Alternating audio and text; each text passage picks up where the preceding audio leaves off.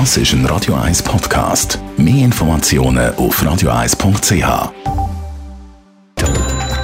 Netto. Das Radio 1 Wirtschaftsmagazin für Konsumentinnen und Konsumenten wird Ihnen präsentiert von Blaser Greinicher. Wir beraten und unterstützen Sie bei der Bewertung und dem Verkauf von Ihrer Liegenschaft. blasergreinicher.ch Raphael Wallimann.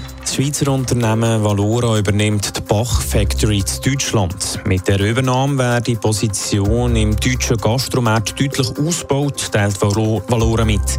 Angaben über den Kaufpreis sind keine gemacht worden. Bach Factory bietet in über 80 Läden in Deutschland Bachwaren und Snacks an.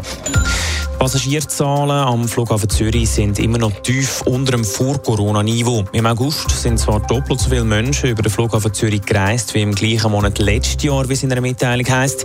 Im Vergleich zum August vor Corona sind es aber etwa nur halb so viele Gäste gewesen. Im Bundeshaus debattiert heute der Ständerat einmal mehr über die AV-Reform. Heute geht es um die Frage, wie die Erhöhung vom Frauenrentenalter finanziell ausgeglichen wird und wie viele Jahrgänge entschädigt werden.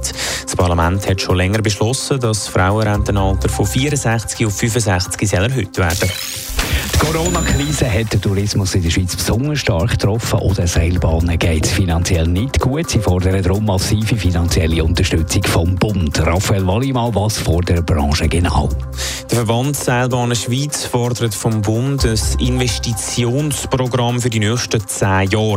Drei Milliarden Franken sollen in die Branche fließen. Unterstützt werden sollen Betriebe, die in der jeweiligen Ferienregion systemrelevant sind, also Bergbahnen, aber zum Teil auch Hotel. Begründet tut der Verband die Forderung auch mit den staatlichen Einschränkungen, die es in den letzten Monaten gegeben hat.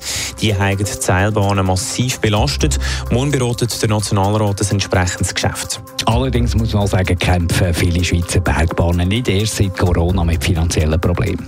Genau, und zwar haben die Probleme schon bei der Wirtschaftskrise im Winter 0809 angefangen, weil der Franken dort extrem an Wert zugelegt hat. Ist auch das Skifahren in der Schweiz viel teurer geworden und viele ausländische Touristen sind lieber auf Österreich. Die Zahlen, die die NZZ heute darüber berichtet, zeigen, wie die Gästezahlen bei den Schweizer Seilbahnen seit dem Winter kontinuierlich zurückgegangen sind. Zu Österreich sind sie stabil geblieben. Netto, das Radio 1 Wirtschaftsmagazin für Konsumentinnen und Konsumenten. Auch das Netto gibt es zum Nachlesen bei uns im Netz auf radio1.ch.